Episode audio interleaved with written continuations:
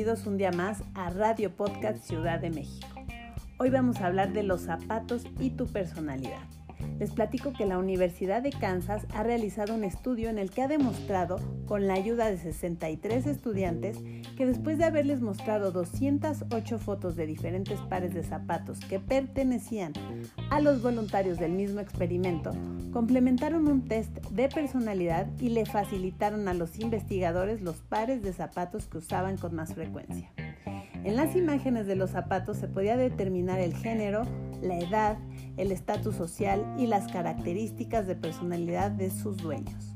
Algunos de los rasgos sobresalientes eran introversión, extroversión, liberal o conservador, estabilidad emocional, amabilidad, apertura ante las nuevas experiencias y responsabilidad. Los investigadores llegaron a la conclusión de que pudieron identificar hasta el 90% de los rasgos de personalidad más distintivos de los dueños de los pares de zapatos. Aquí unos ejemplos. Zapatos caros se asocia con personas de estatus social alto, ingresos elevados. Zapatos coloridos se relaciona con personas extrovertidas y creativas. Zapatos usados y en perfecto estado se asocia con personas responsables. Zapatos cómodos y en ocasiones baratos los clasificaban como libres pensadores.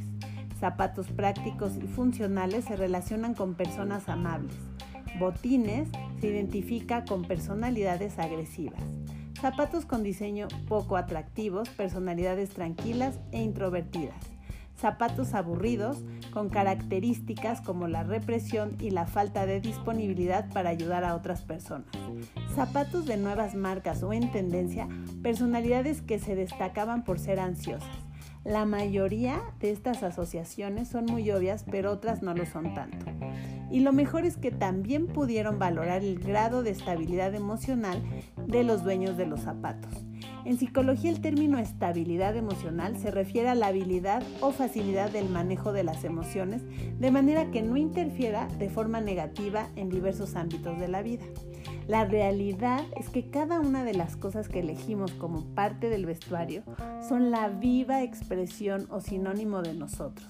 Cuando vamos de compras, por ejemplo, podemos identificarnos más por un color que por otro, por un par rojo o por un par negro.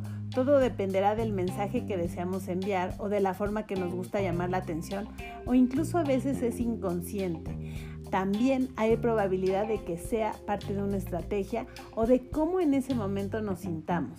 Y es cuando valoramos la comodidad, si son prácticos, si realmente los voy a utilizar en diversas ocasiones o simplemente es moda, regla social o por los cánones de belleza que nos han inculcado o hemos aprendido a lo largo de nuestra vida.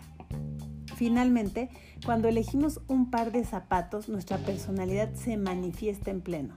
Por ende es quizá a veces complicado que la gente descubra nuestra personalidad, porque se entiende que hay diferentes características, por lo cual el día de hoy elegimos ciertos diseños, ciertos colores o estilos de calzado.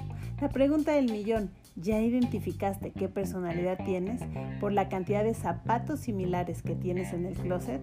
Yo soy Daniela Moreno y recuerda que verte y sentirte bien frente al espejo reflejará tu estado de ánimo durante el día. Hasta la próxima.